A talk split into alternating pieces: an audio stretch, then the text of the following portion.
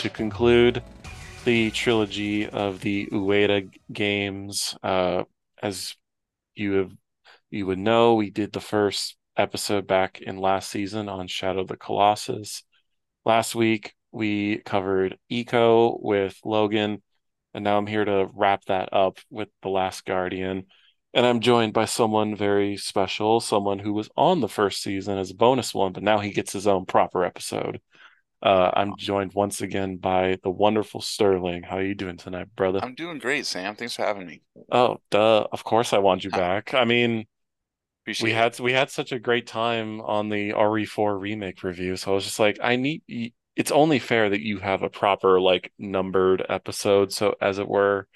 Um, but I that was a fun little night we had where we just basically splurged over why the remake of RE4 is like the best thing ever.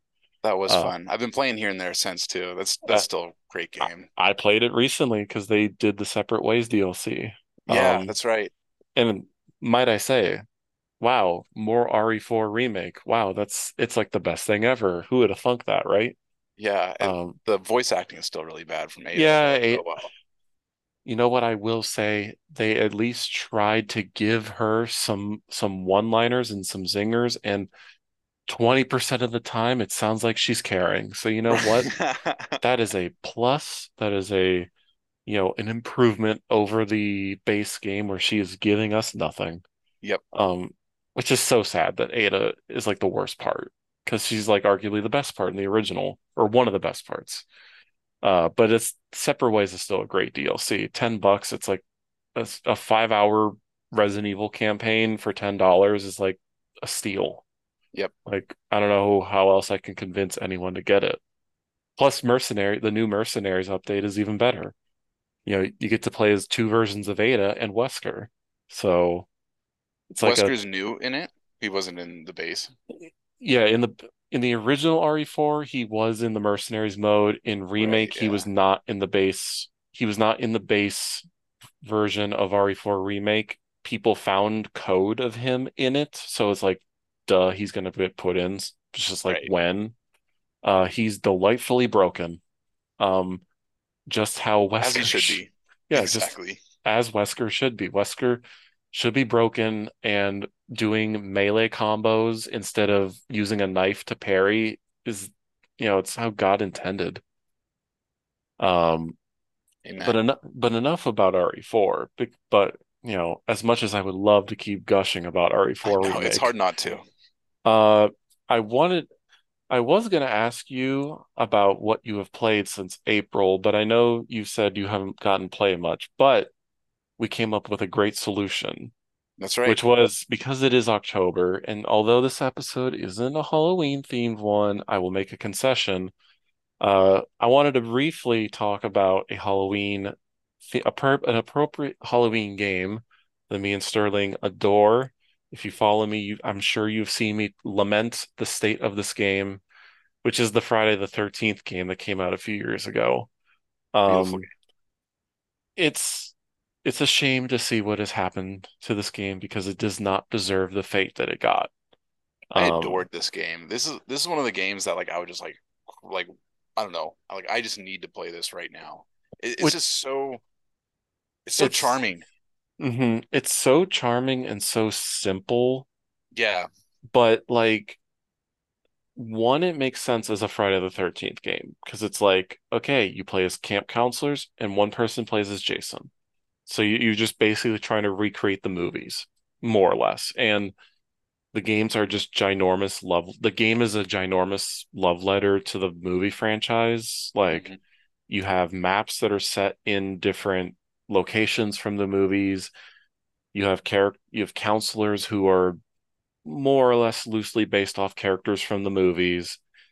Some of them literally are characters from the movies. Um, and you also have various versions of Jason that you can play as that are from the different movies. I mean, and all have their own strengths and weaknesses too. Yeah, it and what I love too is so I I found this game out when it was just about to release. I can't remember what year that was though. I think that was 2017, I think 2017, 2018. Sounds about right. And I remember seeing there was a guy on YouTube who was making videos on the beta, the the open beta that, that was running. And he's like a guy who does like those role play like th servers where like he totally they play characters and I like him as a person in general, what the stuff he does, but like just seeing the absolute insanity that would happen in these games, like sold me right from the get-go. Because you would just because it's just multiplayer, it's gonna be an interesting thing because everything's gonna be different. But framing it where there's one super powered person who will just is trying to kill you and you're playing as a counselor and they account for like the rules of Friday the 13th, where if your character gets scared, you start tripping. Yeah. Uh, if you're scared, you start to lose your vision, you lose your mini map, and your character starts telling to themselves how scared they are. Like, it's Which so character would you play? the I think her name was Jenny. Oh, the redhead? N- I forget what I she know. was like I'm the colorblind, she, she she's the she's the one with the she had like the striped shirt like polo Uh, she was kind of like fairly balanced overall in terms of her stats but I think the thing that made her stand out was the fact that she didn't get scared as less like I had friends who would play as the black girl uh-huh. because she Oh, had the best so annoying. yeah because she had the Jason. Yeah, she was she was the fastest and she had the most endurance, so like she could keep running forever. Track star. Oh, oh yeah, or they would play as um Kenny, like the guy who literally had normal, like basically middle of the road stats and everything. Was he Uh, like the uh the like little roly-poly dorky guy? No, I don't think so. He That was guy the was just like designed to be killed. oh yeah, I mean, He which was kind of hilarious. Yeah. Let me let me pull up the character list. So, uh, Kenny was the one who wore the flannel. Mm-hmm. Uh, Yeah. I like how I pulled up the list and they all have like tropes, stereotypes. It's like, of course they do. Yeah. Like, Exactly. of course the the prep guy, the preppy guy was named Chad. Of course, naturally. Uh, I would play as him because he had the highest luck. He had like a maxed out luck stat. Yeah, so and also he could fight. Like he had a good strength, I think, too.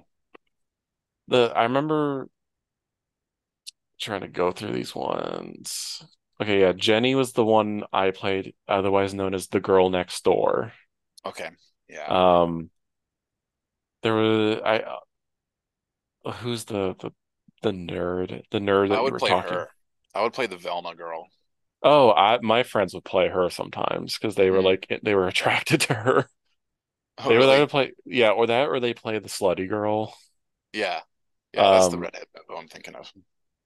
Sometimes you would see a straight like the bike the biker girl, the goth chick. Yep. I played her too. Uh wow, I'm like outing myself as like how gay am I where I'm playing all the female characters. It's just like a consistent. I mean, I Um, I main Velma, so I mean, hey, you know, ally. You're you're I, I'm an ally, absolutely. I would just sneak around. I'd like um I'd get all the perks so I could uh like hide really easily, Mhm. and then I just Oh, jump yeah. under the bed, and then I'd like run out and I'd fix the car really quick, and I'd get away by myself. Yeah, I mean, and that was the genius thing too. It wasn't the game wasn't purely about just surviving. They had in they had ways of you winning the game, which was escaping. So you either could fix cars to repair the battery, or you could uh call the you could radio the cops. But the thing about radioing the cops, oh, that's so easy. Well, you have to find a fuse to repair the thing. Then you had to wait, I think, five or ten minutes for the cops to show up. So you still had to evade Jason. But of course, because it's a multiplayer map, you would sometimes get like griefers who would just purposely like mess around. You and your friends would start just fucking around and like pretending that you're counselors. Like it was the most dynamic multiplayer experience I've ever had, at least in the last few years. I agree. I actually uh made some friends on it, which I haven't like made friends playing a multiplayer game since like Halo 3. but it was like these group of like little teenage girls in like Oregon, and we became friends right away because we're all calling everyone retards. and they would like get on Instagram and hit me up to come play like Friday with them. It was fun. Yeah, and were you there when it game when the game launched out of curiosity? Uh yeah, yeah. Okay, that that was the unfortunate thing because it was made by a small team who hadn't really made anything. The game was a buggy mess. Right. It still was a buggy mess. For it was still like buggy when they fixed it, which kind of led to some funny moments because like you just get completely taken out of the experience, be like, oh yeah, Jason just clipped through the wall. That makes Right. kind of sense considering the movies. Like he could just do it or you know your character would just get like start clipping through like cabinet drawers like He is there was paranormal. yeah i mean it had some you know some you know some atmospheres Even towards the end, it was never a particularly clean game, no that's okay. It was okay like normally this is where i like have the issue it's like i would rather a game be released and not bug filled but like with this with this game it, it, in a weird way the bugginess almost felt like it was part of the Friday the 13th charm. Hmm you know where those movies were low budget and they weren't you know the best looking things and they were sleazy or whatever It's a and B the- game. yeah this is a B or I guess you know B game I guess the proper term would be like double A game where it's like it looks better than an indie game on paper, but it's not triple A. So it's in that uh that in that space that was much more prevalent in the PS2 era. Um, but yeah, it it was genuinely like one of the most fun games. I remember how me and my friends set up a we we did a lobby and we basically all worked together to see what would happen if you killed Jason. hmm And we were kind of like let down by it because it was a little anticlimactic because it was so Yeah. hard. It is hard. Like you have to have Tommy Jarvis there, and then don't you need like an axe to Yeah, do you- it? You need a Tom. Well, for one, okay, so you need a Tommy, which Tommy could only be spawned if you called for him on the radio and after someone has died. Right. So you had you had to have Tommy, you had to have an axe or like something like a one of the stronger melee weapons. Then you had to find Jason's house for the Mhm. sweater. Then you had to hit you had to take Jason's mask off, so that meant you had to hit him. Then you had to you had to have the person put on the sweater, and it had to be a girl. A Right. girl had to put on a sweater, and then the girl had to uh, convince like she's Jason's mom, and then Tommy I think has to deliver the final blow. It's Yeah. so it was so And it just ends with convoluted. everyone standing around Jason beating the shit out of him, like in It Chapter One. Just a bunch of kids beating the shit out of some like paranormal entity. Yeah, it it was so anticlimactic and it was so convoluted to do that whole thing. Like I just I was so shocked that like that was I was like that's it. Like I And had more every fun. once in a while, you'd get in a game where someone's like, "Yeah, let, everyone rally, let's go kill Jason," and they run up to Jason, and just get killed themselves, and it's like, Yeah, because right. they didn't they didn't they didn't know the setup. And to be fair, the game never tells you, as far Yeah. as I'm aware. Like you had to if you didn't have the internet, which granted, impossible, everyone had the internet. So it's like you had to look this up to know, you know, what the fuck to do. And then you still had to do everything correctly. And the game, I believe the game also had proximity chat. It did. Yeah. Yeah, so a lot of like you had to get a group of people and make sure you didn't die in the process. Like too many of you didn't die. So it was like I appreciate the effort and they were doing all this to sort of homage the game.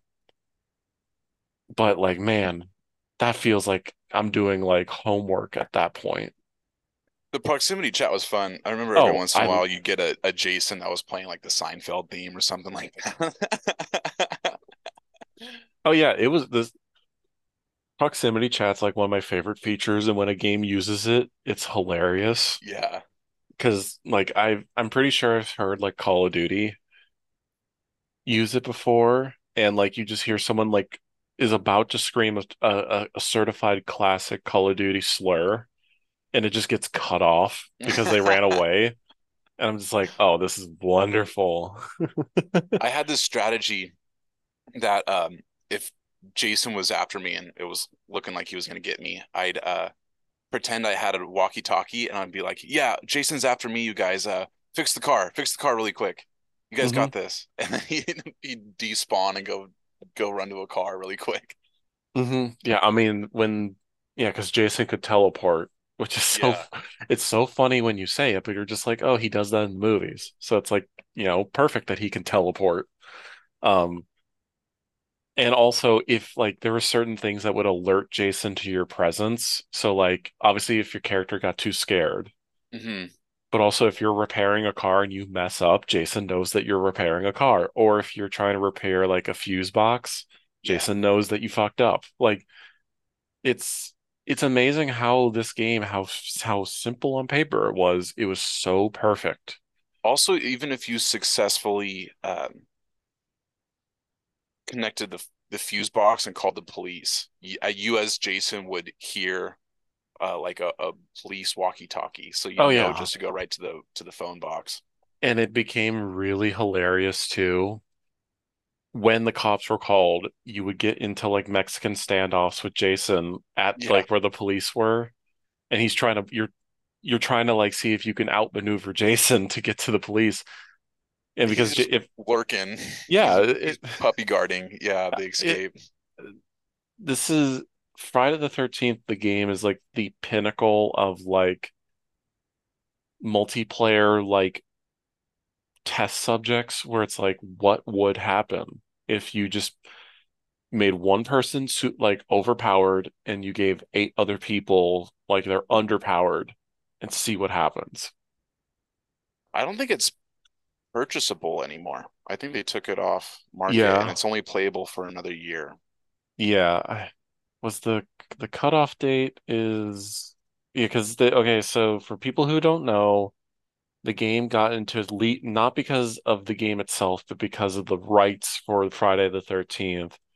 It got into a legal battle legal battle and uh the basically any content that was being made for the game had to be stopped and at a certain point they the lawsuit had been finalized and uh I remember yeah the, the lawsuit got finalized and basically from what I heard okay so I found it.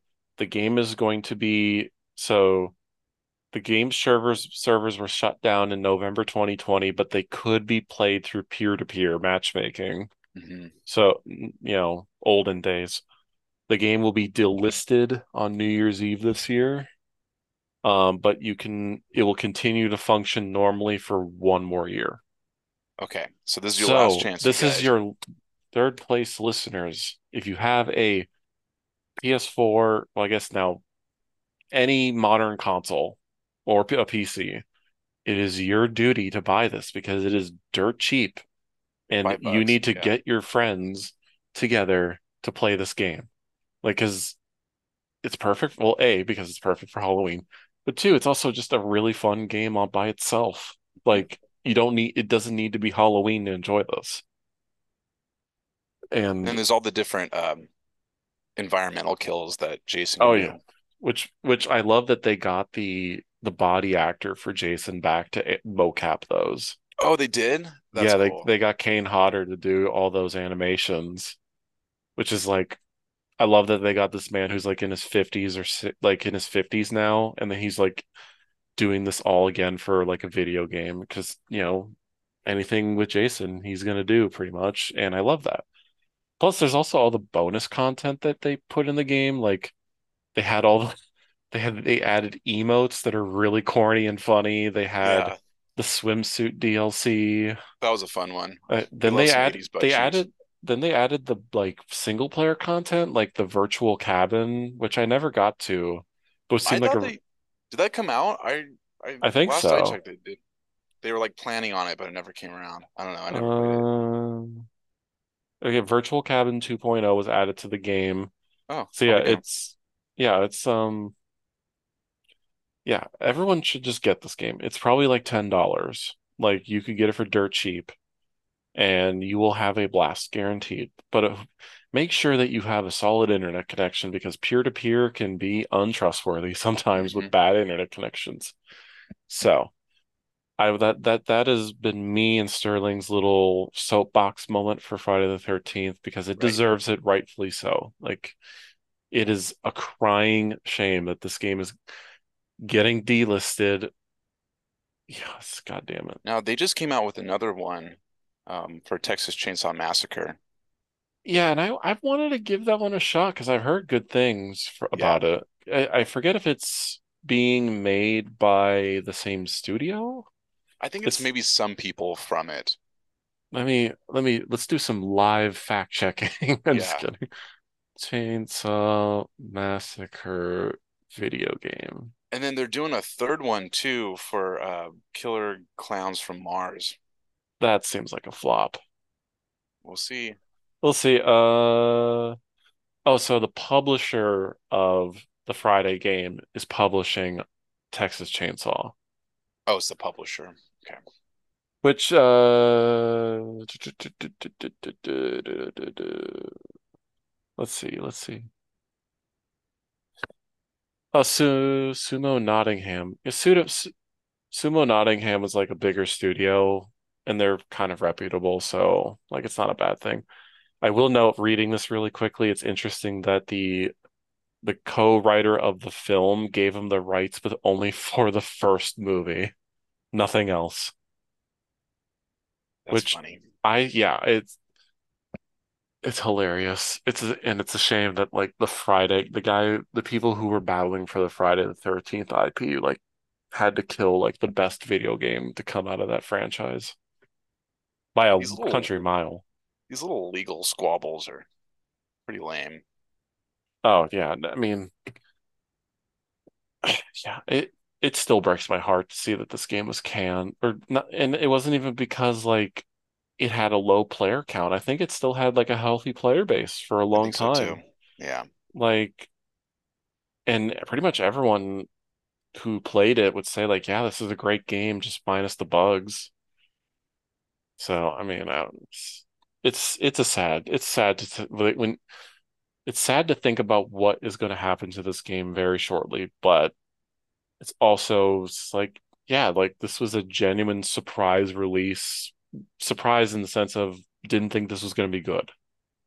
Like, I'm pl I'm glad to have experienced this game. If you I had to turn a slasher into a video game, what slasher would it be? Terrifier. That'd be fun. Oh, that would be a great idea. Yeah.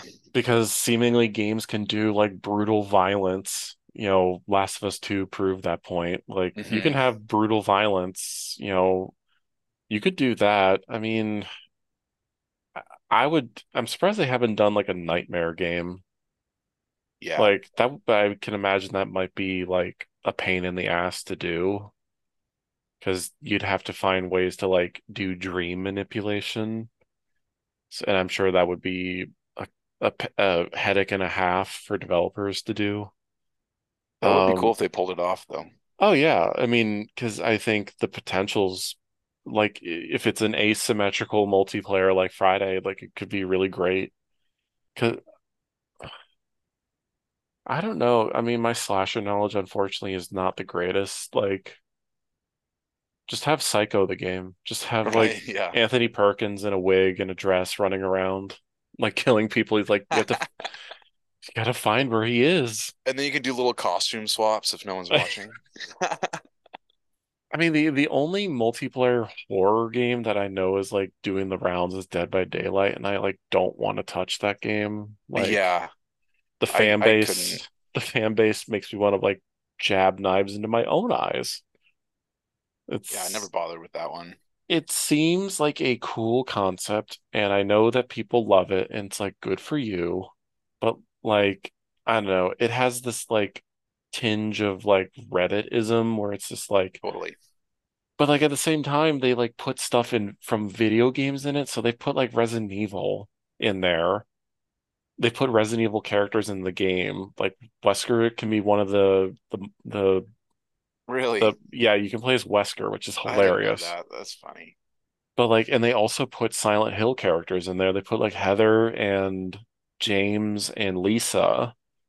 and I'm like, damn, that's really cool. And you put Pyramid Head as a boss. It's kind of it's kind of the obvious thing to do, but it's still cool. Like, because Silent Hill's been like at that point when they did it, Silent Hill was dead on dead at you know on the doorstep sort of thing. hmm But I don't know. Maybe one day I'll finally cave, but today is not the day. This I year is was not thinking the about it when when I kind of like realized the fate of Friday the 13th. I was like, okay, I gotta get my fix somehow. And uh, I looked into it. I was like, like you said, it's it's too Reddit. They do too many like like corny little promotions for it. Yeah, my big thing has always been the fan base because it's just like the most annoying people you can think about love this game. And I just I can't do it. I can't muster the strength anymore. You see, the only the only Halloween game that Halloween game I'm looking forward to is Alan Wake 2. That's the only one. Yeah. You've been talking about that one for a while. Yeah, because it legitimately looks like it's going to be the greatest game ever made. Um, it's a shame that it's only digital only, but I think I'm gonna have to cave and get it because I, Looks like I that's kind of the future. Which I don't want it to be, I which.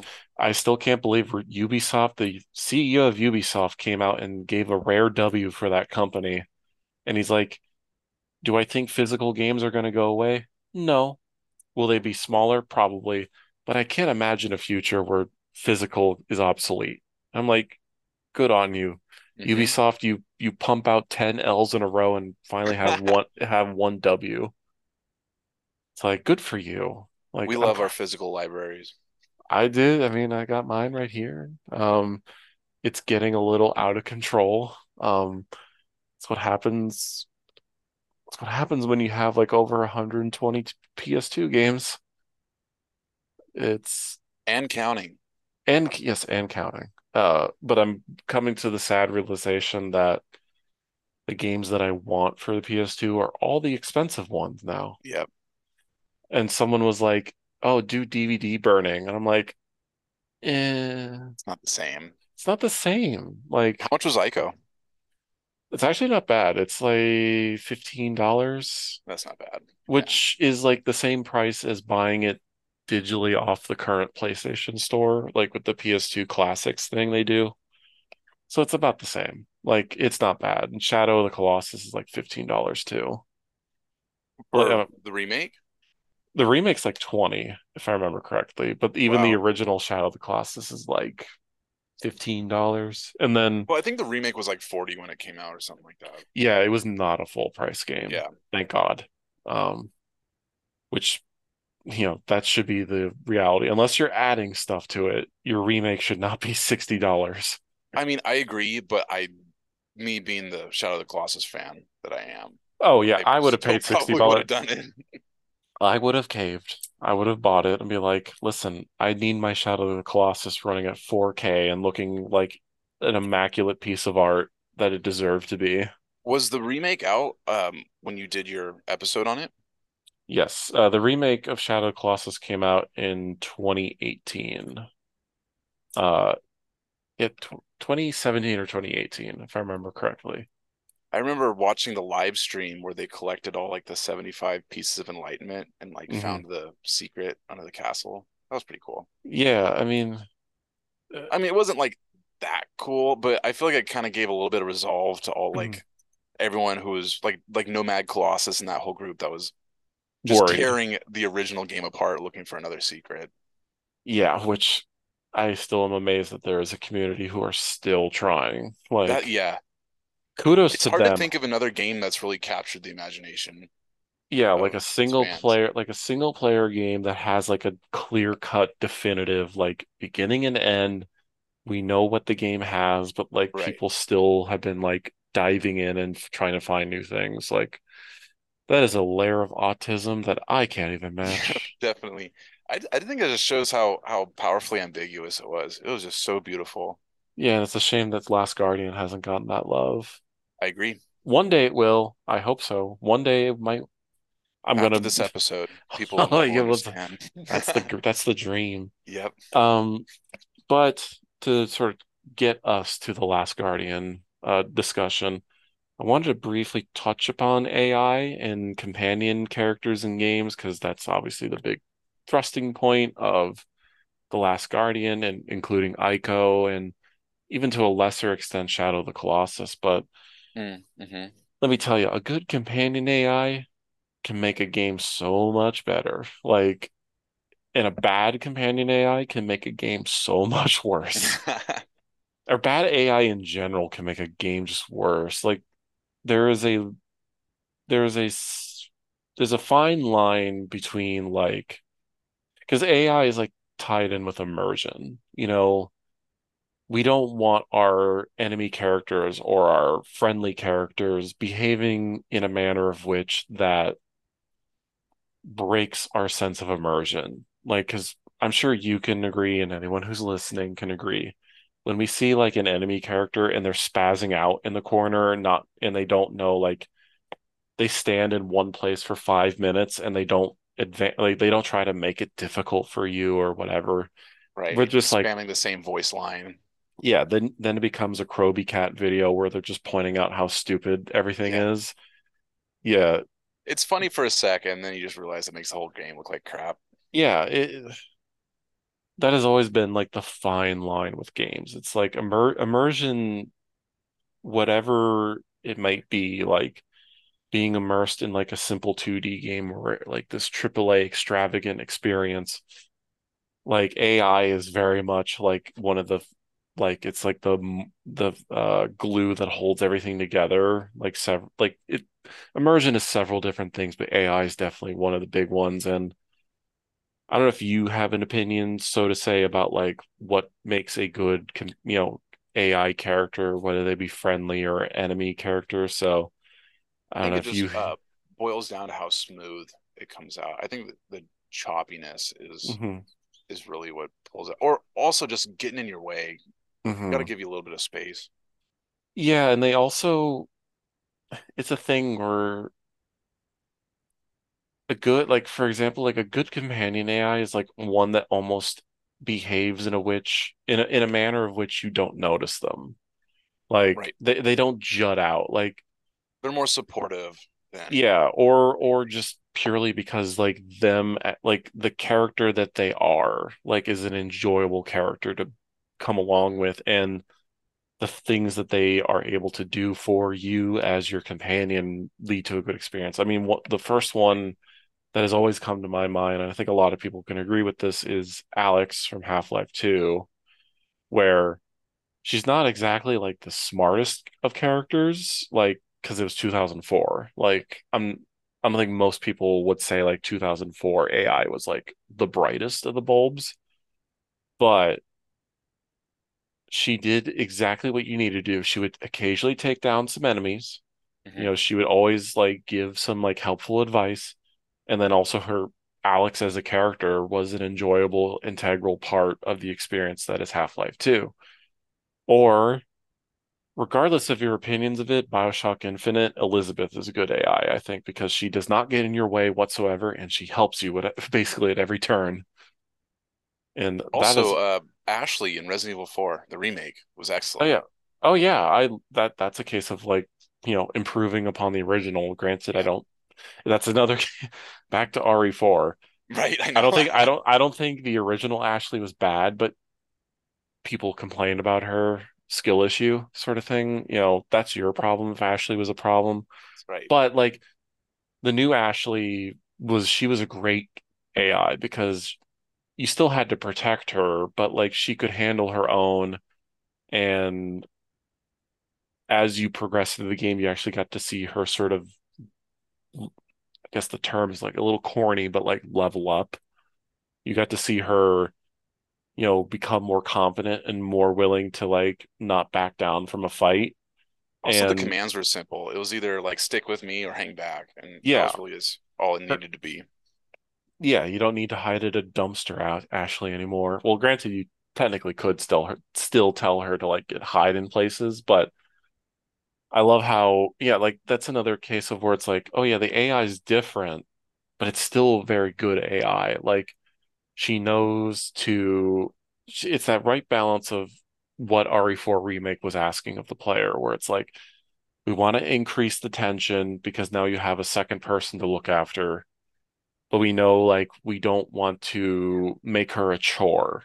She's this perfect balance of like there's a lot of stress in managing her, but she is not like an uh, an annoyance, as some people would call her. She's charming and fun, and she's just a great character. And then I was going to go to Elizabeth. Like, you know, Elizabeth, she helps you, she tosses you supplies. Yeah.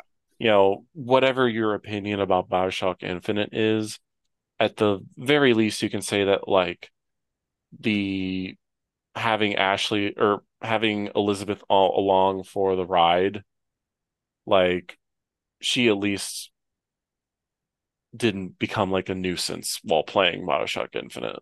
Yeah, until she drowns you in the end.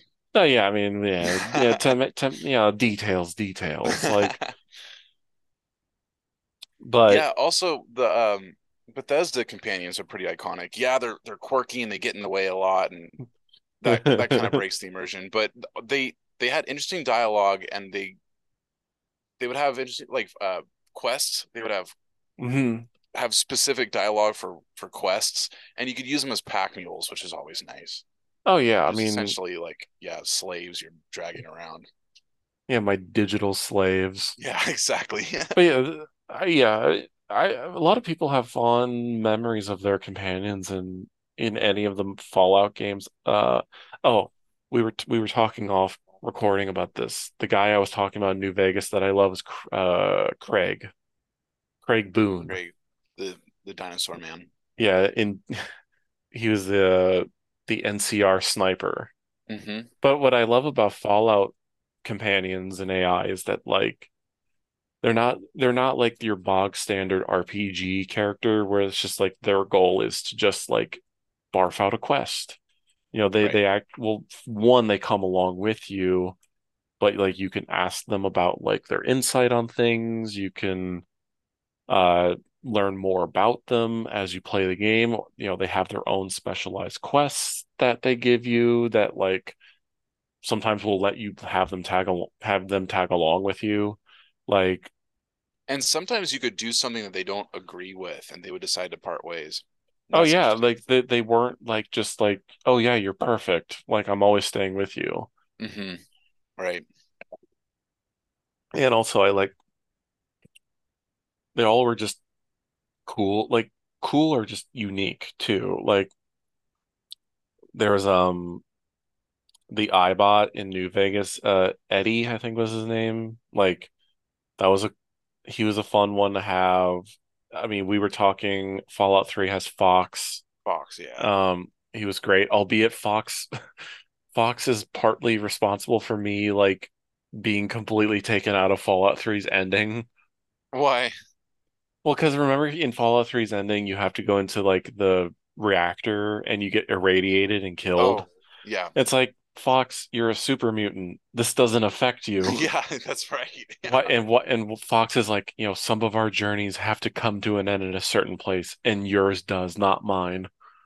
So he Yeah. fought like Fox forces you to do it, even though they're like, I think there's even an option in the dialogue where it's like, yeah, Fox, you go in there, because uh, you can actually, I think, make your companions make your companion do it in some cases, but Fox is like the one you can't do it It- that must have been intentional though. Maybe they just did that for a little bit of irony.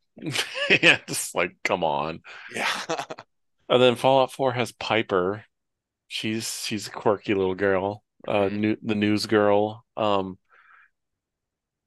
and then obviously I, people like even like God, people like can look back to the Oblivion AI because it has that radiant system where they all having any character, not just your companions, like they have schedules that they adhere to and all like they do jobs, they you know, they go to certain places during the day. And another thing about Bethesda AI is that they, you know, because those like talking cutscenes are like in real time, you can just have some fuckery going around in the background Yep. and they are just like, yeah, you know, they're just yammering about about nothing. It's like, yeah, I believe you. I'm paying attention to some guy killing you, killing another person in the background, but you know, go ahead. Uh, for me, another There's some good, there's a funny like five hour long uh Oblivion analysis on YouTube that I, I watched, and this guy like he he was talking about how it was a uh, a big selling point when Oblivion was coming out, um, kind of like how it still is. Like I remember uh, the buzz like when Red Dead Two was coming out, like oh yeah, you can follow around all the characters and they all have stuff to do and a home. Mm-hmm. Um, but he was just kind of talking about how like actually undeveloped it was. Like like mm-hmm. yeah, they would like go home and like mm-hmm. go to bed, but that was really the extent of it. Yeah, I mean, and I wish they had expanded upon it more, but you know, Bethesda does what Bethesda does, and mm-hmm. sometimes it's not always what you want. Um, I was thinking also about good AI companions. Metal Gear has great ones. Like Metal Gear Solid 5 has a good rotation of Dee Diamond Dog, and uh, also Quiet. Quiet. I love uh but also I'm like going through this like list too on here. And I agree with this one, Jackie from Cyberpunk. I love Jackie, even and he was taken from us too soon. I never played Cyberpunk. Oh, you Cyberpunk's now in a state where it's like good, like okay. really good. Like That's what I was waiting to hear. Yeah. Well, and I've heard that the ending to the DLC that they put out kind of is like a slap in the balls because it it's really good ending, like the true ending, but it's like it's a gut puncher of an ending. So I think that's pretty cool. And then I guess another one for me, God, this list is so Reddit. Holy shit. It's like the Guardians of the Galaxy from the Guardians game. I'm like, kill oh, yourself. God. Yeah. yeah. Barf. Like it lists um one of these days I'm gonna have to finally cave and play the new the the Soy of War, God of War games. Because they're just like, oh yeah, uh Mimir in God of War is a great companion. I'm like, fine. You know, he doesn't do anything. He just like gives you lore while you're running around. It's like, yeah, it's kind of boring. I guess another grid AI is Ellie in Last of Us. Yeah. Albeit, I will say there are some in the original in the PS3 version. Sometimes I got taken out of the experience because sometimes she would just pop her head out, and the enemies are just like, I don't see anyone. like that's that fine line of immersion. Like AI, like will take you straight out of it sometimes. Um, and then Halo Three had really good. Oh yeah, Arbiter. Uh, Arbiter is such a great AI. Like, and then also that you have Cortana. Even though Cortana is not like a direct gameplay AI. Like she's more mm-hmm. of a mm-hmm. character. I mean, she's AI in the literal sense of the word. Right, yeah. But she's still like a fun character. And then Guilty Spark too. Guilty great... Spark, the little demonic sphere following you around like a little fairy. Yeah, the, that was fun. Yeah, I liked yeah, that a lot. Evil Navi. Yeah, uh, exactly. Yeah. you can you can never get rid of Guilty Spark, but like fully entirely, but like you can't not but be entertained when he's around. Absolutely. And then then Destiny fumbled the ball and had Peter Dinklage as the the little floating robot thing. I forget its name. Fumbled the bag. I never bothered with Destiny. Oh, you're lucky. I played yeah, it when it I... I played it when it came out because it was the only PS4 right. game in 2014.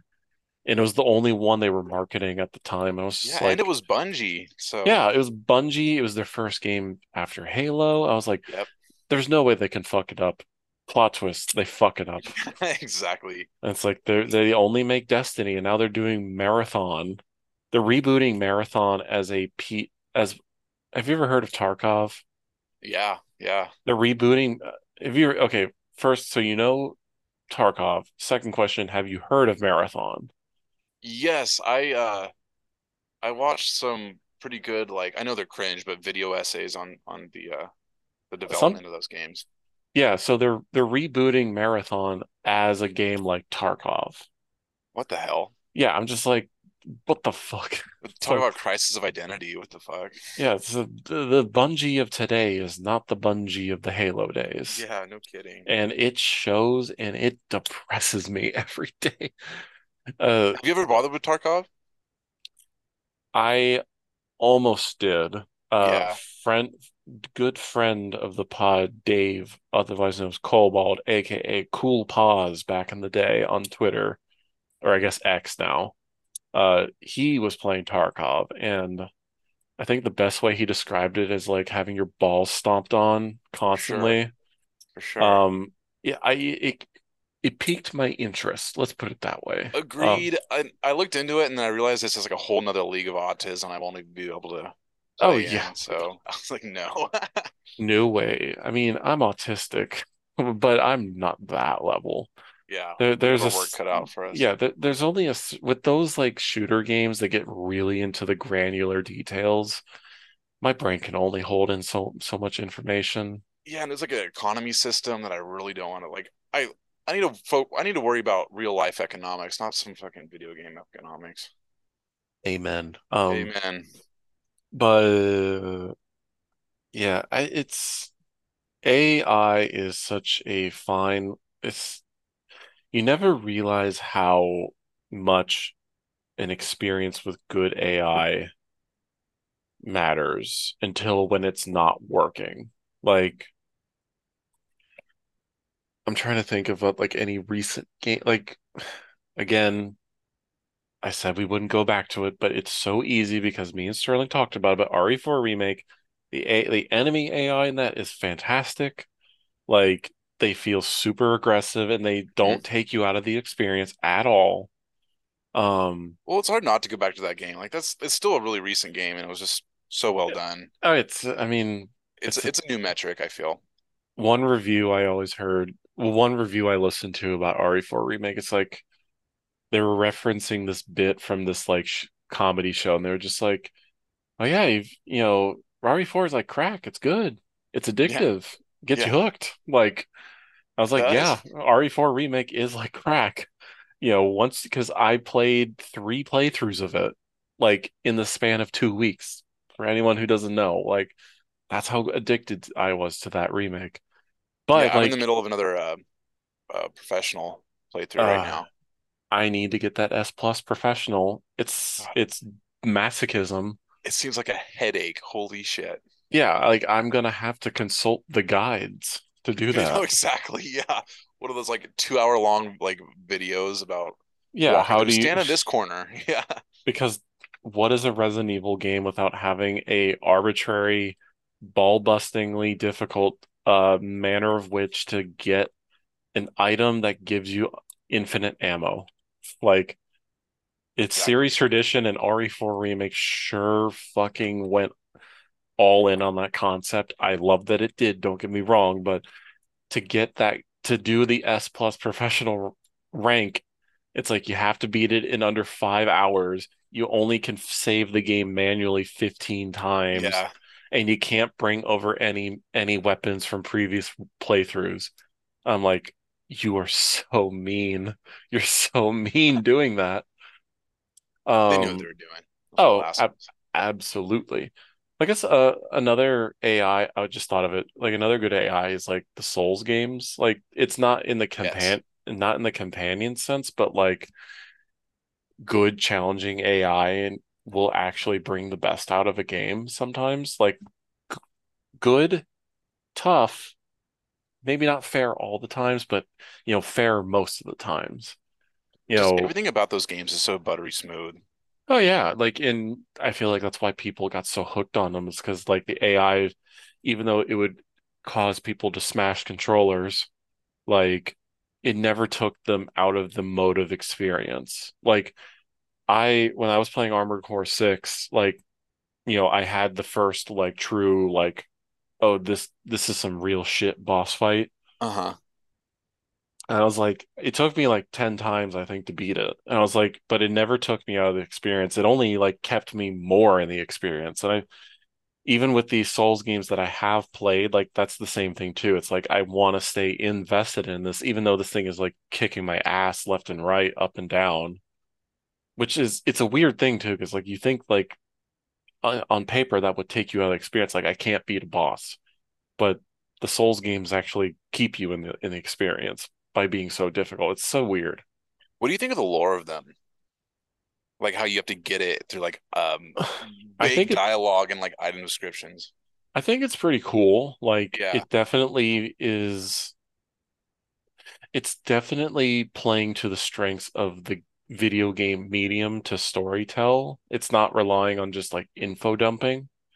Like it, it rewards genuine curiosity.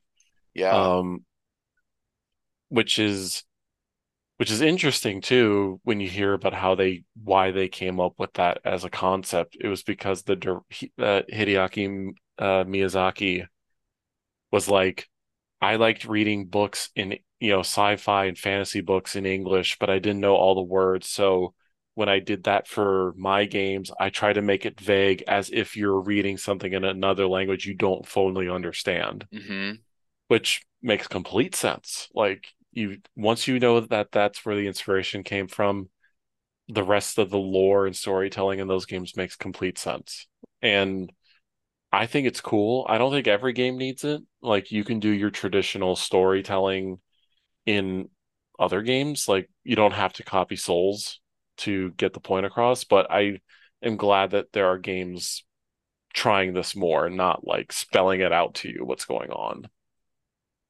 Yeah, I was taking a uh, college class when I was playing Dark Souls 3 and it was it was like a uh, academic approach to the to the New Testament. And it was really interesting because the the teacher was was really cool. And uh, she was just kind of giving like some examples of of kind of how like um, study how how these books would cross cross reference each other and how they they mm-hmm. pull apart the language. And I was thinking like if if Dark Souls wasn't around, there would be like like these autists that get really into these video games would be excellent like ancient literary scholars. Oh yeah. Dark Souls kept Dark Souls took away so many great like medieval scholars of our world. Exactly, and yeah. We can only thank From Software for that, or I guess blames From Software for that. But you know, I think it's great that there is a there is a there's a genre of games that plays to the autists out there. Yeah, and it's also like tastefully ambiguous, much like the Ueda games are. Where mm-hmm. like um, I think well, Ueda much much to a bigger degree is ambiguous because there's almost like nothing.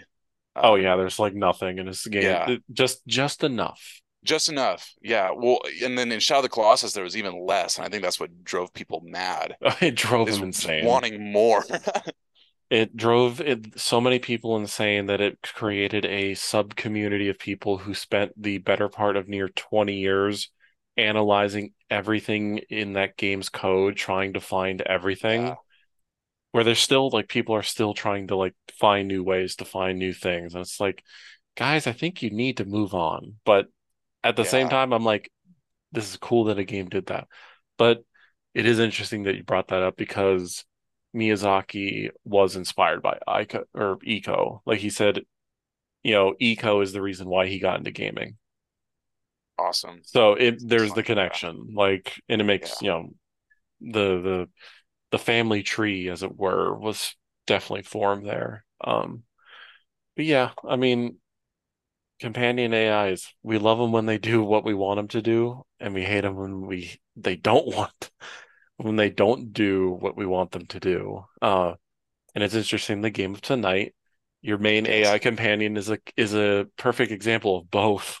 exactly. Uh, but beautiful gray area. Yeah, but it's a gray area, and it's a beautiful gray area. So, unless you don't have anything else to say, I figure we can just get into the meat of it, which is The Last Guardian. How about that? Yep, sounds great. I'm excited. All right.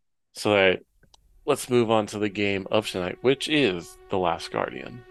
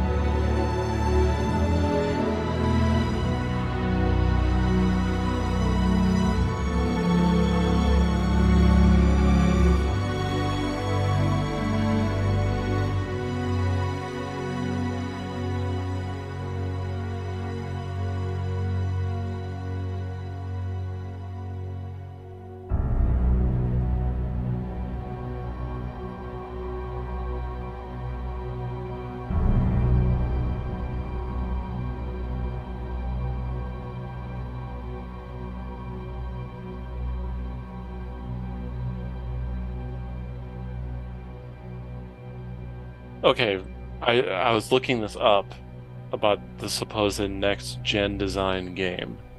So this is what the Wikipedia says. Who knows what the state of the game is now? So in September 2018, he Ueda revealed that the studio was in prototyping of designing a new game, supported with funding from the investments fund Kowloon Nights. Huh. Then in March of 2020, Epic announced announced that they will be fully funding development of it with two companies splitting profits in half. In 2021, they teased the game in a New Year's postcard, which features screenshots from Ueda's three previous games and an unidentified. Yep. Okay, I remember um, that. Yeah. I mean, this this would be about five years, and games usually take about five years. I wouldn't be shocked if he shows it off in the next year or two. Yeah, but this it, is also be... Ueda, so who knows? I mean, looking at it, Ico took like three years to make. I think three or no, Ico took five years, but that was because they switched from the PS1 to the two. Um, because they realized the one couldn't do what they wanted to do. Mm-hmm. They had the same issue with Shadow of the Colossus, or excuse me, yeah, Last Guardian. With the, yeah, and I'll get to that. So then Shadow took four years, I think, which is fascinating to see that Shadow was originally designed as a multiplayer game. Yes, totally. Which I kind of would love to see them try what their idea of a multiplayer would be. Mm-hmm. Yeah, uh, that'd be interesting because I definitely think that sh- that uh, the Last Guardian has more Ico DNA than mm-hmm. uh, Shadow of the Colossus. So that'd be cool if four ties into two, like three tied into one. I mean, based off that, based off that one piece yeah. of like, it seems like they're going for the shadow end because it's like, let me just make sure I'm. I want to make sure I got my thing right. I appreciate DuckDuckGo that you're showing me uh Last Guardian screenshots right now, but I don't want that. Because it's like it's a boy in a red cloak. I'm assuming it's a boy because he's always had a boy character. It's like a boy in a red cloak holding his hand out to something like big. I That's... read somewhere, like in a in a stupid little article or something, that uh he was experimenting like with mechs or robots or something. I I mean, I would love him to do that because it would be like a new new thing for him and that's what it looks like. He's holding his hand out to a like big thing of scrap metal. Uh-huh. Cool. But still in like this really beautiful, like serene landscape. So right, it's like, like, his classic um his lush forbidden lands. And it's funny because it's it's only the forbidden lands in shadow, but more or less all three of them are in a forbidden land of sorts. Yeah, I mean so much so that people think I Ico is the sequel to Shadow of the Colossus. Mm-hmm. Right. I don't know how much credence I would put into that theory. I kind of like yeah. that they kind of exist in this nebulous in between of just like cutely referencing, but maybe it could be connected sort of right. thing. But yeah, I man, man, I just want him to make a new game. He's just that know, good. I like I, Grant, I I am willing to sit and wait. You know what I mean? Yeah, he can take his time for sure.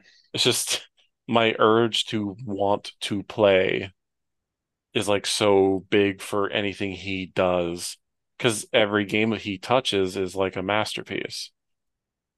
Recognized or not. Yeah, The Last Guardian is definitely not the one that's. It'll be one of those games where it's like in 10 years, people will realize, like, oh, we were yeah. way too harsh on this. Yeah. Agreed. But speak so speaking of misunderstood, possible you know future games to be beloved, The Last Guardian. Uh, it came out on the PlayStation 4 uh, on December 6th, 2016.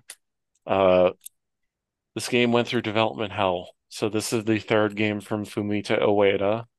Uh, this game was announced or it was confirmed that they were making it slash announced in 2007. It was properly shown off in 2009. Uh, then by 2011, the game's development team of Team Ico and Ueda had left and departed, where Ueda was still only contractually obligated that he had to finish it. So they decided to, in a sense, restart development on the PlayStation 4 after spending the entire PS3 generation making the game because it was just not running well at all. Like that 2009 trailer pretty much was the game running at double speed to look like it was running stably. Um, granted, it was a very convin it was convincing, I will say. Um, but yeah, it was restarted on the P restarted in the sense of they began development again to finish it in 2014 with Ueda's new new design team called Gen Design. Uh, I remember when it was officially re-revealed in 2015 at E3, and I lost my goddamn mind when I saw it again. Yeah, years and years later. For me, it was six years later. I was like, I thought this game was canceled. Yeah. And then it just magic, did. it it like a miracle, it came out. And then it came out in 2016 and granted a lot of people were hyped for it because I think everyone still was like, this is the Shadow of the Colossus guy. This is the Ico guy. Like he wouldn't let us down. And I remember like big YouTubers were like, they were putting videos up of their playthroughs. And I was like, man, like it's cool to see like this game that maybe isn't like, you know, a big block big blockbuster experience is getting this huge amount of attention. But sadly, this game kind of like didn't sell well, and it also critics were kind of like they were positive on it, but they weren't like glowingly positive about it. Yeah, they weren't um, raving. Um, yeah, which I think a lot of in it this game kind of got lost in the wayside, especially as Sony uh, retardedly insisted upon going away from their Japan branches of games. You know, it was a real shame just considering that this game was fabled to come out, but you know, never did and finally did and all this stuff. Um, but I'm I'm talking about this game because Sterling said I should because this I I had never played it until this year, which I which surprised me. Yeah, which I want to slap myself in the face to the end of time for not playing this. Like, well, here you um, are, better late than I, never. Exactly. Um, I mentioned this to you, Sterling, but there have been moments since I have played this where I'm thinking to myself, this possibly might be my favorite game of all time. Yeah, like, and that made me happy to hear you say it because I, I feel like this game has been it's devastatingly slept on. Oh yeah, I mean, when YouTubers were like slamming this game for like, you know, for stuff that I think they were just not giving this game its fair shot because it it does not play like traditional games, much like Ueda's game previous stuff, but it doesn't play like even like his previous stuff. It's different. Yeah. So it doesn't play like anything I've ever played before. No, not at all. So before we get into it, so I'll ask you, what do you think of The Last Guardian? Oh man. Um that's a big question. I I guess when did you ambitious what, and yeah, I guess when did you, when did you play it? I guess is a good I, starting point. I was late to it as well. I got to it probably a few years after release uh, because I think I didn't have a PS4 at the time. And mm. as soon as I picked up a PS4, this is always in the back of my mind. Mm. I was a mm-hmm. huge Shadow kid, and I was like, "Yeah, this this has to happen." And I remember playing it, and it just blew my socks off. And I kind of ran online to see what people had to say about it, and I was I was really bummed out that no one, no one really, really, and still, no one has that much good to say about it, and mm-hmm. I think it's a shame. Yeah, it's it's a shame because like this is another thing you and I were talking about. This is a game where you have to approach it by its rules, and there are certain games like that where it's just you have to understand that this does not pick up play like a standard game where it's like pick up and play and I understand things are going. Right. Last Guardian is a game where you have to sort of understand one what you have to do, but like what does that mean as a result? Which, granted, the setup for this game is very simple. You play as literally a character called Boy. hmm You're just you're just a little boy, and you wake up in a cave, and suddenly this big griffin monster called Trico uh, is there with you, and you both don't know where you are, and all you have to do is escape. Like you just have to find a way out, and you have to work together with this big, you know, with Trico in order to get out. And it's an incredibly simple premise, much like Ueda's other games, where Ico is about saving, you know, your girl. Shadow of the Colossus is killing big monsters to save my girl. And so The Last Also, Guardian, this this game's being narrated by the by the boy as an adult or older man, mhm. and uh, even just these kind of vague, thoughtful narrations, it already gives it way more exposition than the previous two.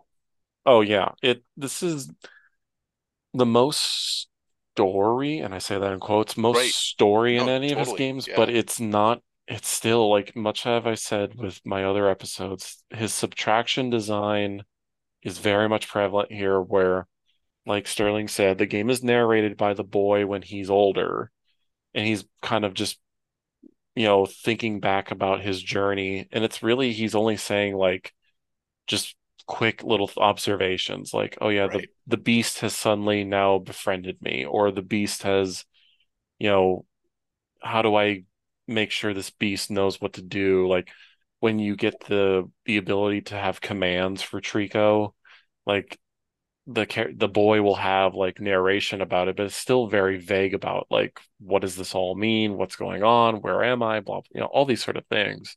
Also, if you're stuck, it'll give you uh, little clues.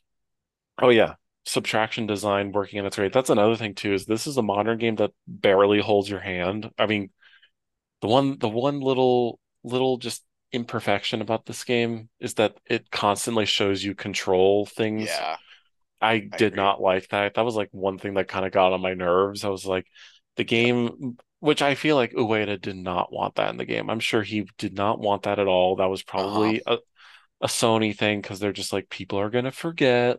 Absolutely. Yeah. Um, but other than that, the game is really just about you figuring out these like environmental puzzles to get you and Trico from point A to point B, then to the next point A and point B as you go.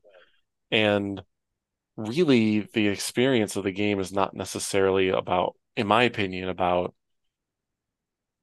you know, getting from point A to point B. It's more bonding with Trico the entire time. It, hmm as we alluded to before the break, Trico as an AI is a fascinating fascinating creation because Absolutely.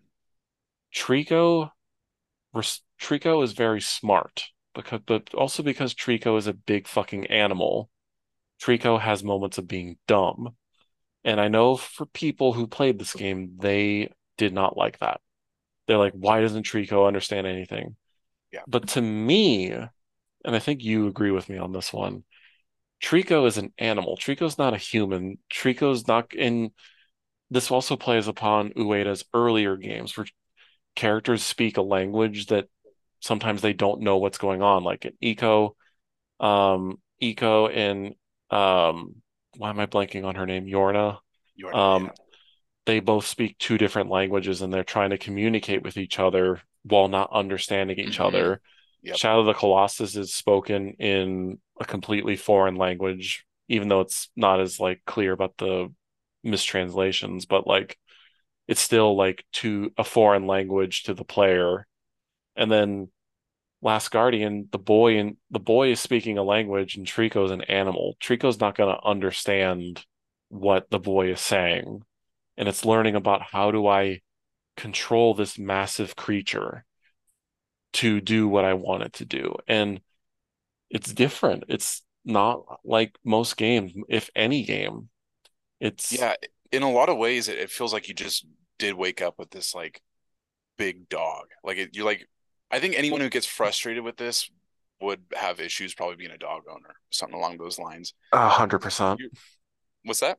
A hundred percent. Yeah, and it's like um I don't know, you it you can feel almost the responsiveness grow with hmm Trico almost intentionally. And I understand why people will be frustrated in the beginning, but the the pace picks up and the responsiveness picks up as Trico and the boy grow together, and it it Oh, feels very deliberate and oh, excellent. It's excellent. 100% because I noted this too when I played it.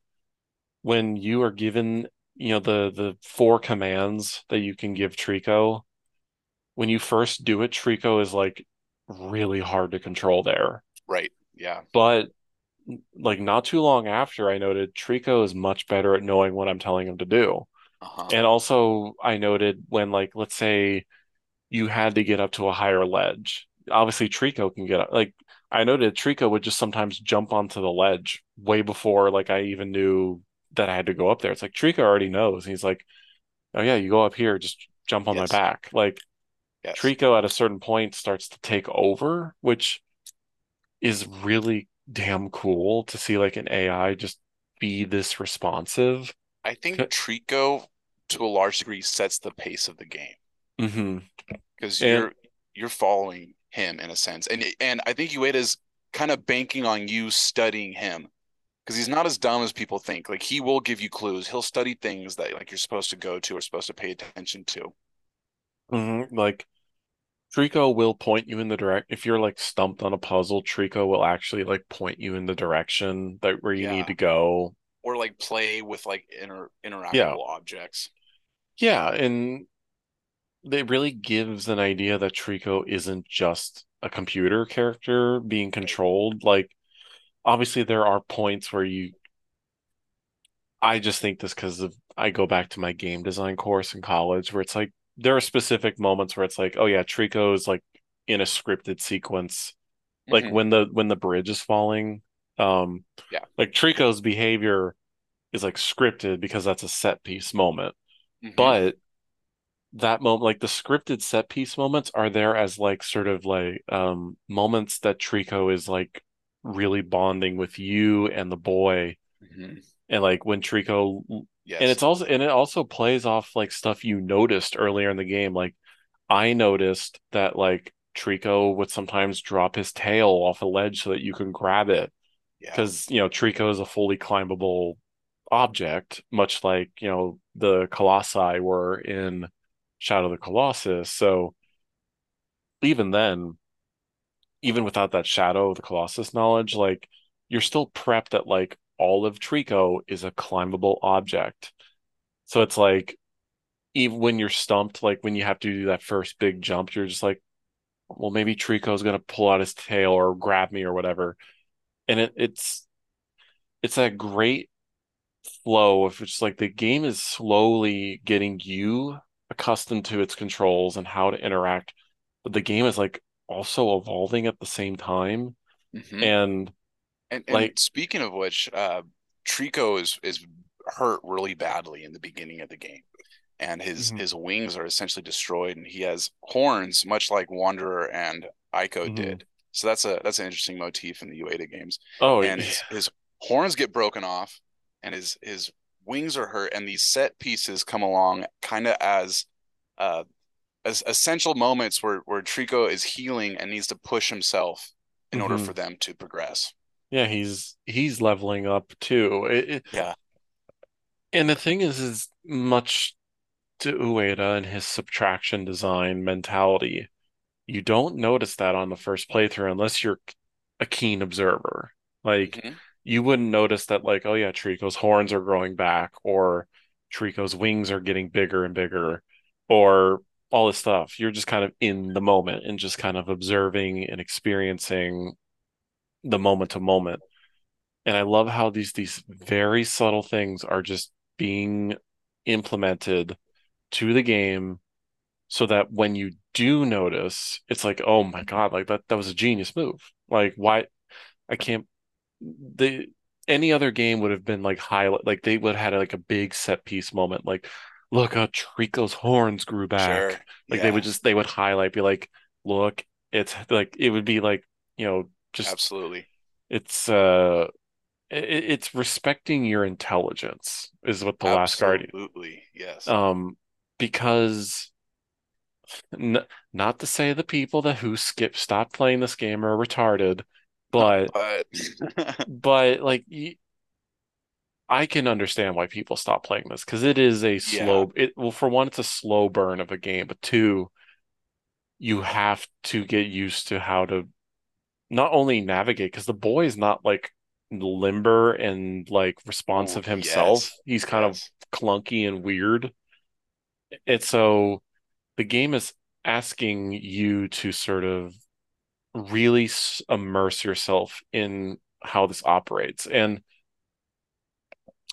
this is a game where I noted where it's like normally for me when I play a game I can get like an hour or two of like a play session and I'm good or I can get even longer. Like Last Guardian like I I feel like I can only play in like little bursts. Like it Yeah, it's it's a unique sensation for me where it's not because like the game is tiring in like a sense of you're doing so much like sort of thing but you you it does have take patience, yeah you have to come through this game with the right mindset. Or else you won't enjoy it. Yeah, no because yeah you're gonna like you're just gonna get upset at Trico's inability to do something. It's like no if you gave it the time Trico will figure out what the fuck you're trying to do. Like I think of early on when there's that big um cave section with the big uh, pool of water. Uh-huh. It's like Trico won't come down. It's like, well, why isn't Trico coming down? You know, you know, he should just it's fine. Like he's bigger than the pool itself practically. Like what do I what do I have to do to lure him down? Oh, like the game had taught me earlier, Trico likes the barrels because the barrels heal him and are his food, which is a very cute thing. Like this big mhm. griffin just eats wood, Right. I guess, and whatever's inside those barrels, I have no idea. Oh, really? It it tells you the end. It's um, it's glowing jelly. It's glowing turquoise jelly of children that they Oh, collect, yeah, okay. Yeah, that makes sense. I I completely missed that point. Well, I Uh, didn't notice until this playthrough, but essentially, so like you're climbing up the White Tower in the end, and there's a big spinning fan right below where they drop these kids into, and like oh yeah. This is yeah, this did mention this like the plot of this game it, uh, as we said it's simple but like once they reveal just enough it's kind of like a disturbing little story Yeah, of I like gasped. My first playthrough, I gasped when I realized that these all these barrels that you've been giving Trico as a treat this whole time are like could have been you essentially. yeah I mean and I kind of had the sense of that I just didn't know for sure that that was was happening I, got- I Right, think you I don't want to believe it at first, but like I don't know what Mhm. else it could be. I mean, I, I guess it could just be like their soul or whatever, or like because they deposit it into the White Tower and then it spits hmm the barrel out. yeah they spit them out in that like green goo Yeah, blob form which is so creepy which goes in line with what he did in Ico, where turn out the shadow monsters are actually kids like you, and you were just killing the souls. exactly. Yeah, It it's it doesn't explicitly state like I just showed myself, I showed my hand. Like it doesn't say it to you outright, but like once you realize like what's going on, it's like, oh shit, like this is a disturbing little world that's being world. But it also adds to the experience. Like you really do feel like a helpless little kid in this yeah. ginor literally ginormous they they call it the nest. It's like this big sort of walled off like ancient civilization where you have these like sentient ghost uh knights in armor trying to chase you to get you back to be deposited into the master of the valley's in uh, immortality source. What's interesting about Ueda's games is uh, there's a very deliberate ineptitude of the protagonists. Um, they're very clumsy. They're young. Like Ico and Boy here are they're young, but mhm, Wanderer even in Shadow is very clumsy with his sword, and I didn't really realize that until an adult. But he mhm. swings it so carelessly. It's big, yeah, exactly. Like these, and, yeah, and they're not. I don't think they're supposed to be easy to control. They're they're clumsy. Yeah, I think they're meant to sort of tie you to this character Yeah, Not maybe not in the sense of like I want this character to be a one-to-one connection to, for the player, but more so for like tying you to who this person is as a character in this setting. Like Ico in the in Ico, like he's a literal boy and he's gonna be a klutzy dumbass like navigating and attacking things. Mhm. He's not going to be the most elegant of things. With like Wander in Shadow Shadow of the Colossus, it makes a little bit more sense because it feels like Wander is much more adept to fighting and everything. And he of the three characters, he feels the most like controllable, I Yeah. guess. Boy and Boy is like a return to Ico where it's like Totally. he can run fine, but you know, he like when when he, he like He looks like he's drowning. When he's in water, he's like barely keeping his head above water. yeah, or like when he falls off Trico sometimes because that happens, like he just falls over like a sack of potatoes. Yeah. Uh it you It's endearing. It's It- it's really it's en- sweet. it's endearing and it really ties you to why having Trico is such an important thing in this world. Like hmm if if if Trico wasn't Yorda. Yeah, you know, if if Trico wasn't there, the boy would be, you know, green goo. Like he would have been taken away by the knights because he can't fight back, and he's not strong enough to like defeat them with his bare hands. He's just a little boy, and he needs his he needs his big dog to protect him, which I I know it's like a lot of people love to say that um Ueda and Ghibli films are very connected, but I can see it the most here. Like, Agreed. um, whether what people think of Ghibli films, I like them, you know. Green. I do too. Yeah. Also, to speak on that is uh you can actually see the village in this one.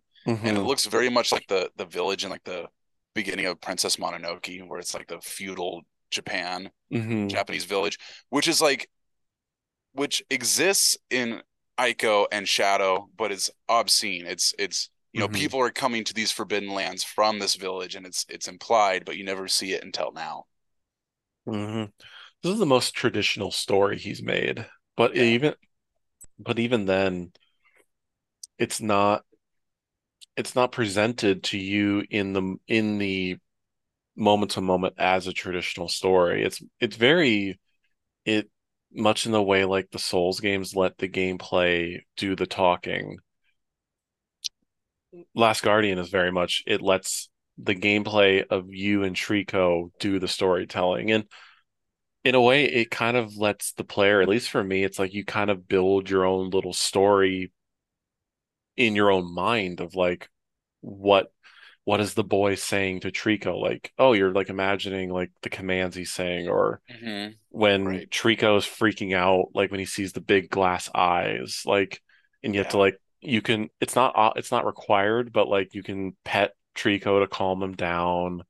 You know, it, it's allowing uh, gameplay to drive the experience. And I'm not one who will poo-poo games that rely on like cutscenes to tell the story. Like, there's a time and a place for that. Like, Mhm.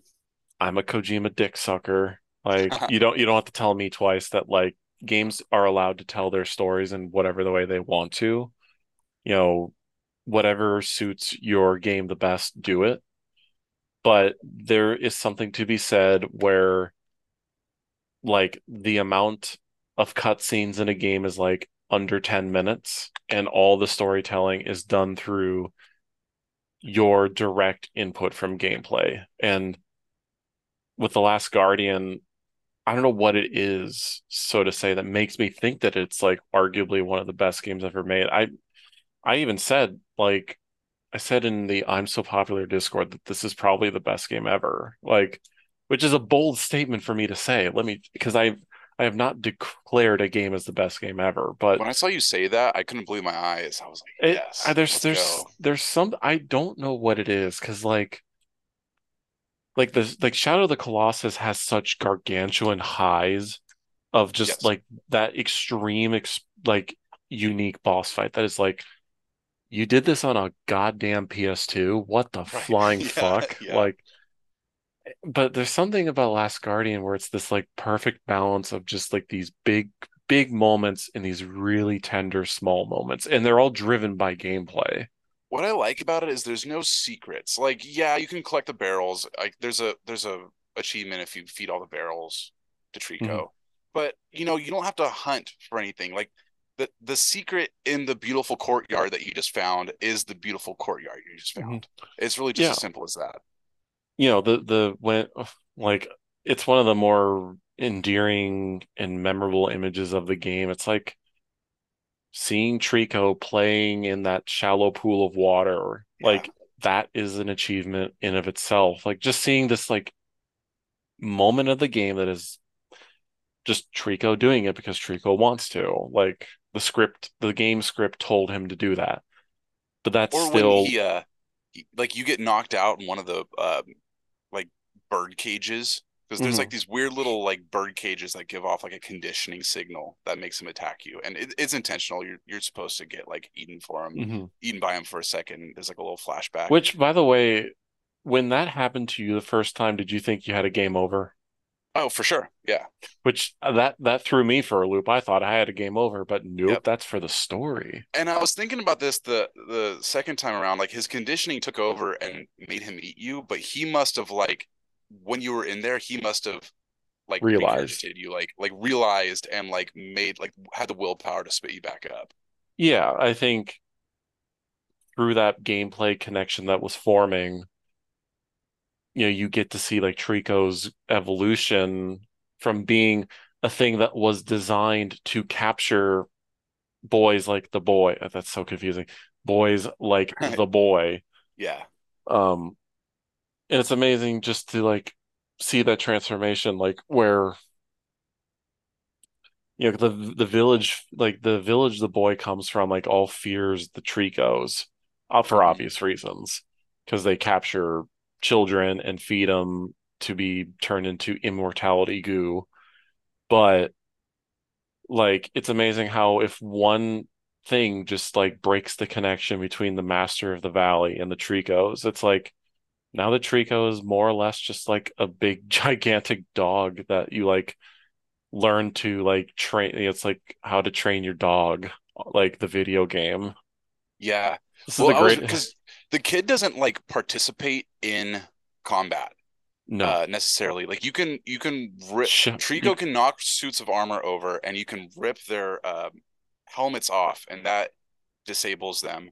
Mm-hmm. um or actually i don't think that it disables them they chase after you and have to put their helmet mm-hmm. back on before they can like do anything mm-hmm. but you don't actually participate in the combat so as soon as combat picks up you can really just sit on trico until it's yeah. all done and I was realizing like, wow, this is like a, a really big, beautiful pit mommy simulator. I will say, like, even when this game was first revealed, God, like now it's 14 years ago in 2009. Trico is like one of the most beautifully animated creature, yes, like characters in any game ever. Like, obviously, like on my playthrough right now, it's like the part of the game where you have to like dive under the water with Trico and just like seeing all the individual feathers like just animating in the yeah. water. Like it's so the level of care and detail to Trico is unreal. No, like right. and I get it when you compare compare it to a, a Ghibli film because it has that like color and attention to detail and the the feathers and the sunlight and the butterflies and the pollen and the sun and the, and the blades of grass like it's it's mm-hmm. it's tasty it's beautiful oh yeah it it's you know all this game was missing was studio ghibli food am i right exactly um, yeah um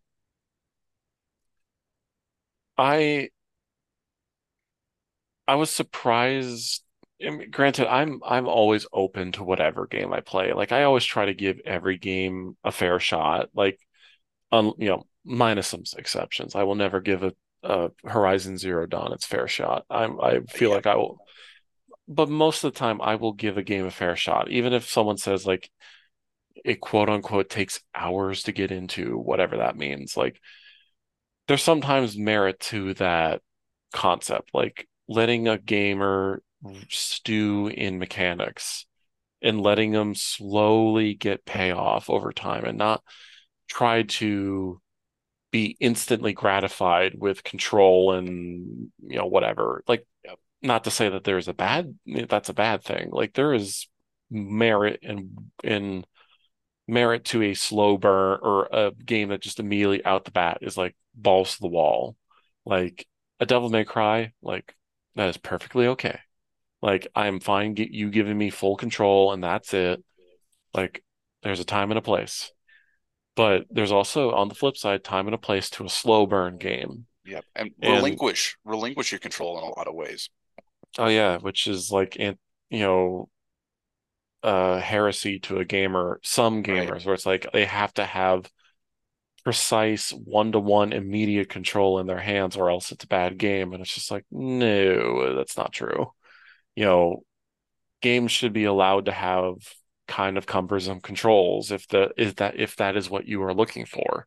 I mean, look at the original Resident Evils or like Silent Hill. Those things don't those those don't control immediately and gratifyingly. They're mm-hmm. fucking weird and obtuse. Granted, tank controls are not as impossible as people like to claim they are, but the but that's a different point. I have issues. I'm just not good at them. I mean, tank controls they make sense like when they click they click. They're but like the point being is like they're designed to be kind of sluggish for the Yeah. sake of the game. Like but I mean even in Resident Evil such a great example. Some games can be sluggish and tankish, and some games can be lightning fast and easy to control. And they both have their own merits, and they both, you know, they they can have their time in the sun. You know, we don't all need like Resident Evil 5s as much as I would love it. We don't need Right. Resident Evil 5 every single new Resident Evil comes out. Um, but to see, and I think that's why Last Guardian hits so hard also is like it's such a unique big budget game in the 2010s that was not going with the grain at the time. You know, it was a purely linear experience that did not that made you have to earn satisfaction, not get it immediately. I thought it was interesting how many um, different ways it shows that the the Master of the Valley was using to condition and control the Tricos, like the eyes that would scare them Mhm. and, and render them essentially immobile, and then the Mhm, perfume that would distract them, and then mhm. the the main one is this uh, beam, the the big ivory tower in the middle of the valley, um, has a huge antenna on it that talks to all the Tricos and tells them to Uh, go capture little also kids. I would also say even the armor that they wear kind of Sure. has a has an element too. Like because there was the there was the one Trico, the one armor oh, the one armored Trico that attacks your Trico. And as soon as you knocked that helmet off of it, it suddenly started to act normal. Oh, that's true. That's really Yeah. true. Yeah. Which, by the way, the armor design for the Tricos is kind of creepy too, with like Yeah. it's not like scary. It's just kind of unnerving to see like Trico. This is going to get confusing to certain people. Like the Trico you come to grow with, like you see that kind of like proto dog face, and you're just like, oh, like. But then you see the armored ones where it's just the glowing red eyes and like that Mayan stone face on top of it, and it just Yeah. it it's so alien to see, even though you know Trico started off like that. Like when you first meet Trico in the cave, he's still got parts of his armor still on him, and it it's a nice like kind of visual thing too, where it's like you take off the thing that was controlling him, that one last bit of control, and it's like, oh, now he's a friendly dog. I want to ask you about that. Um, do you think that they knew that the lightning bolt? So, so Trico kidnaps our, our protagonist and is flying him into the nest and gets struck by a bolt of lightning and falls very far. And um, these suits of armor collect him and bring him to the starting cave, essentially, and they chain him up, and Trico spits the boy out. Uh, Mhm. do you think they knew that he was alive and his conditioning was broke and they left him there for dead, chained up? Yeah, I think that it was a case of probably like they knew it was alive and they didn't want a Trico not under control, wandering and escaping. And they're just like, it got hit pretty hard, and if we chain it up, it's probably going to die naturally. Yeah. And I wonder why think- not just try to recondition it then? I don't know, maybe maybe the Master of the Valley is like that that would cost too much in my budget. Right. Yeah. We we run a tight ship here in, in uh this is it the Citadel, I guess it's, is its name or no, the Nest. We run a tight ship in the Nest. You know, we, we can't we can't spend more resources reconditioning this thing. You know, put it in the cave. You know, it's funny. Um, I noticed on this playthrough that um, these bird cages that like send out this little baby signal that tell Trico to attack you. They they look like cages and they have these barbs in it and they look like the uh, big chamber where Ico finds Yorda in in Ico. Mm-hmm. Just the the whole geometry in these in these insidious yeah spikes oh. coming out of it. And also there's a lot of like the uh, the hanging cylinder cages dangling by a chain. That's that's an Ico. Yeah, like once you get immersed in the world of U- Ueda's games, you do see like recurring visual elements, you know, yeah. here and other than the obvious like the bloom lighting and the magical or the magical forgotten worlds that he places his games in or the civilization that clearly was here but has been lost to time mm-hmm. sort of thing. Right. Like those are the obvious, but it's like, oh yeah, the chains are very similar in both like I've seen that chain before. It's it's it's like a weird comforting blanket to like yeah go to his games because like even though they're all not connected directly, they're weirdly connected to each other. Yeah, and there's also segments in both where you're separated from your companion in uh, like the underworkings of the mm-hmm. castle or uh, the nest in this case. Mm-hmm. Yeah, like, and each time with those three games, when you get separated from your companion, it's the most scary part of the game. Yeah, the most challenging part of the game. Like on my playthrough, it's like when you get separated and the armored Trico is trying to get you in the bird cage. Right, exactly. Like, it's the most terrifying, arguably the most terrifying part of the game, and they all happen in the, the you know, not to say that Ueda's following like storytelling 101, but it's like uh, it just it just hits perfectly. Just, I think it's, it's, funny. I think he said in an interview that he got the idea for this from uh, the the relationship that players developed with Agro and Shadow.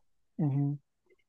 Yeah, I think I saw that too. It yeah, which neat. makes complete sense. Like right, people were really really torn up when Agro falls in that that uh mm-hmm. abyss towards the end of Shadow, which I was too. Like who wasn't? Shoot, yeah. Which is ama- that again a connection to an AI companion. Agro really doesn't do a whole lot, but like Agro's there with you the entire time and yep. Doesn't like abandon you. Agro's there to the bitter end, and he was always there. Yeah, and he's always he's even there when you're gone. Like yep. he shows, right. which which you know, it's like you know wanderer gets you know sucked into the nether nether world or whatever and it's just to twist the knife in oh yeah agro's back yeah yeah he lived yeah it's like oh thanks ueda oh. yeah, and he has a broken leg don't you feel yeah. bad now yeah it's like shadow of the colossus is like kicking you in the nuts just yeah. like be like don't you feel bad for doing all this yet yeah. it's like yeah i do yeah i do but I do it again. yeah, I do it all again. Those colossi, yeah. those colossi deserve to die. Um, but and then I like how the Last Guardian is like the complete opposite, uh, where it's like, oh yeah, you get the happy ending. You know, he he allows you to have that happy ending. Which well, it's also bittersweet though because like uh, there's like a line in it as so so Trico like delivers you to he's like essentially dying. Like oh yeah, he gets his ta- strength like delivers he, you. He home. gets his tail ripped off, and he's been attacked by all the armored Tricos. Yeah, and then after you defeat the Master of the Valley, and all the armored Tricos leave, you know Trico, your Trico, in his last dying breath, flies you back to your village. You know, and man, that scene where Trico is just in like scared for its life yeah. on the ground in in clear pain. Yeah. And you you utter your last command. And i'm just like oh. I know it. I know it and then the the one of the guys in the village like as he's flying off says the beast probably doesn't have long to live i was like, like who knows oh, like maybe you can't, he lives which was a joke too uh, like when people when this game was still in the consciousness of people in the late 20 2000s early 2010s people are like, "Oh yeah, the game's either gonna die where the, the end where the boy dies or the or the Trico dies." I'm like, Right. "Yeah, but like I still want to see." And Yeah. it you think Trico's gonna die, but no.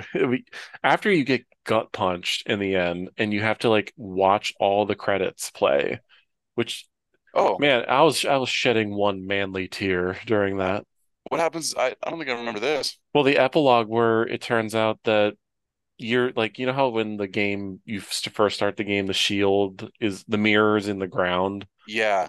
Well, the epilogue is where uh it cuts it pans out to show it's like, oh yeah, a bunch of kids are like wondering what it is, and then boy as a man comes over to it and he pulls it out and he he broadcasts the mirror into the sky Uh-huh. and it follows all the way back to the nest and it shows Trico in the dark. You see Trico's eyes light up. No way. And then Oh, then that's and cool. then and then Trico has uh, a little baby. Oh, let's go. I Let's was like go. I was like, oh, so this is is the this, good ending. yeah, so this is what we call subverting expectations. That's Uh excellent. it it and that end, man, when when I when I thought Trico had died, like flew flown off to go die alone, I was like Right.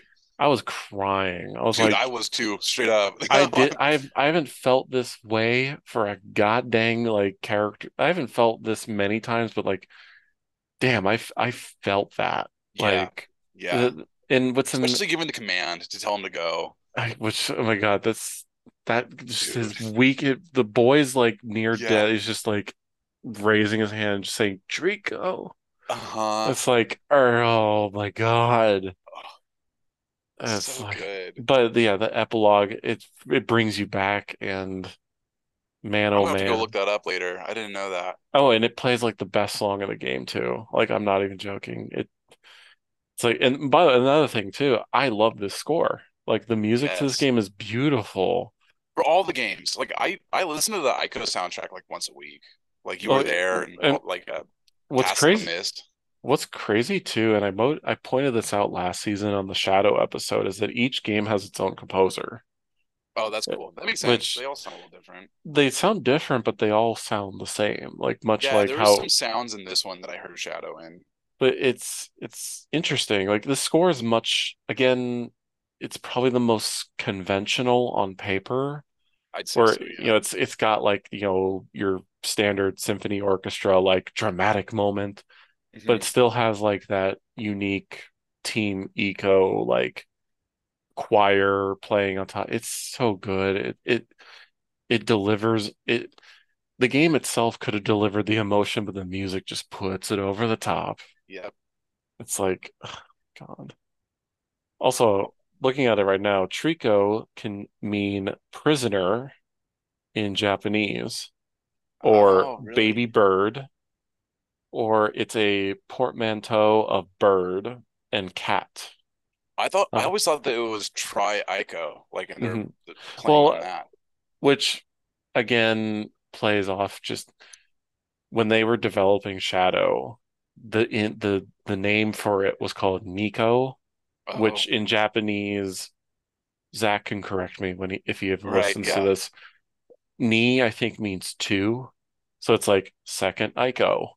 And then tree is like, oh yeah, try or third Ico. Like, But it had all these other plays going, so they just stuck with it.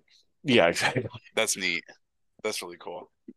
But I like how that Trico uh means prisoner, which fits perfectly what Trico is, is a prisoner to the master of the valley and the boy too in this nest. Oh my God. It's like at a certain point with this game, I have to just say you have to play it to get it. That's Mhm. really that's Yeah. all I can really say is like you have to play this game to know what we're talking about because the much like the other games in this tr I guess it's an unofficial trilogy at the moment. We're still waiting for that fourth game that is clearly in development and has been teased at. Uh, whenever that one happens, uh, Quattro Quattro Ico, we'll call it Yeah, that's right. Um, uh, these three games, you really don't understand why people have such a strong connection to them until you've played them. Mhm. They are the epitome of you have like the gameplay in experiencing the moments and the diff the, the small quiet moments or the big set piece moments they all have to be experienced for you to get that payoff and that the intention behind it and what I love about them so much is that they use the medium of games to tell their story. Like they are purely something that only could truly exist in games. Like you could adapt The Last Guardian into a movie. Like it's, Right. I mean, the never-ending story is very similar to this in a, Yeah. to a degree, except the horse doesn't die in last in The Last Guardian, whatever. But if you were to adapt The Last Guardian to a movie, you wouldn't feel that connection. You might Or to a, yeah. you you would get it to an extent, but like the physical act of like learning how to tame this beast only achievable by playing it. hmm And that's what I love too, is that it uses its medium to tell a story that only this medium could truly deliver on. And Amen. I it, there's again like there there's always like this raging topic about like how game stories should be told and like was this game really needed to be told as a video game like yada Yeah. yada yada I don't I'm They not should- gonna Yeah. put effort into that I don't have the energy this week Um, yeah.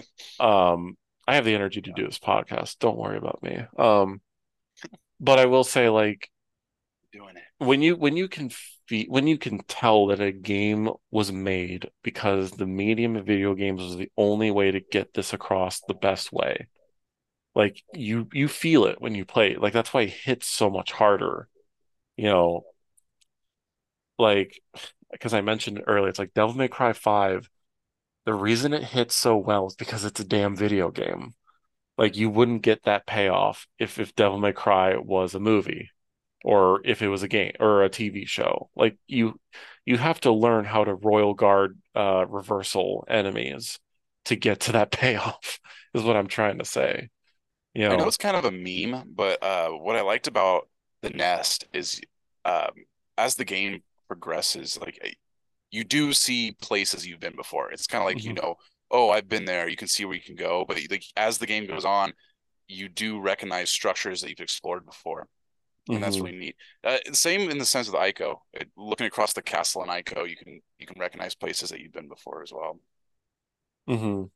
Another Yeah. interesting touch in uh, this game was the the loading screens, like the encyclopedia sketches, Mhm. um, which that's that's probably one of the newer uh, ideas.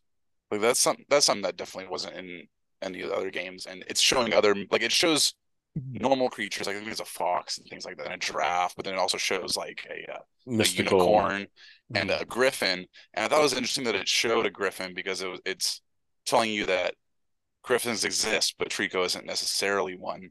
He And looks then like there's one. a phoenix, um, which is actually one of the co- colossi, which I thought was kind of interesting. Yeah, it's a new it's new for these for Ueda to have like this sort of uh I guess you could say stage to which the story is being told from.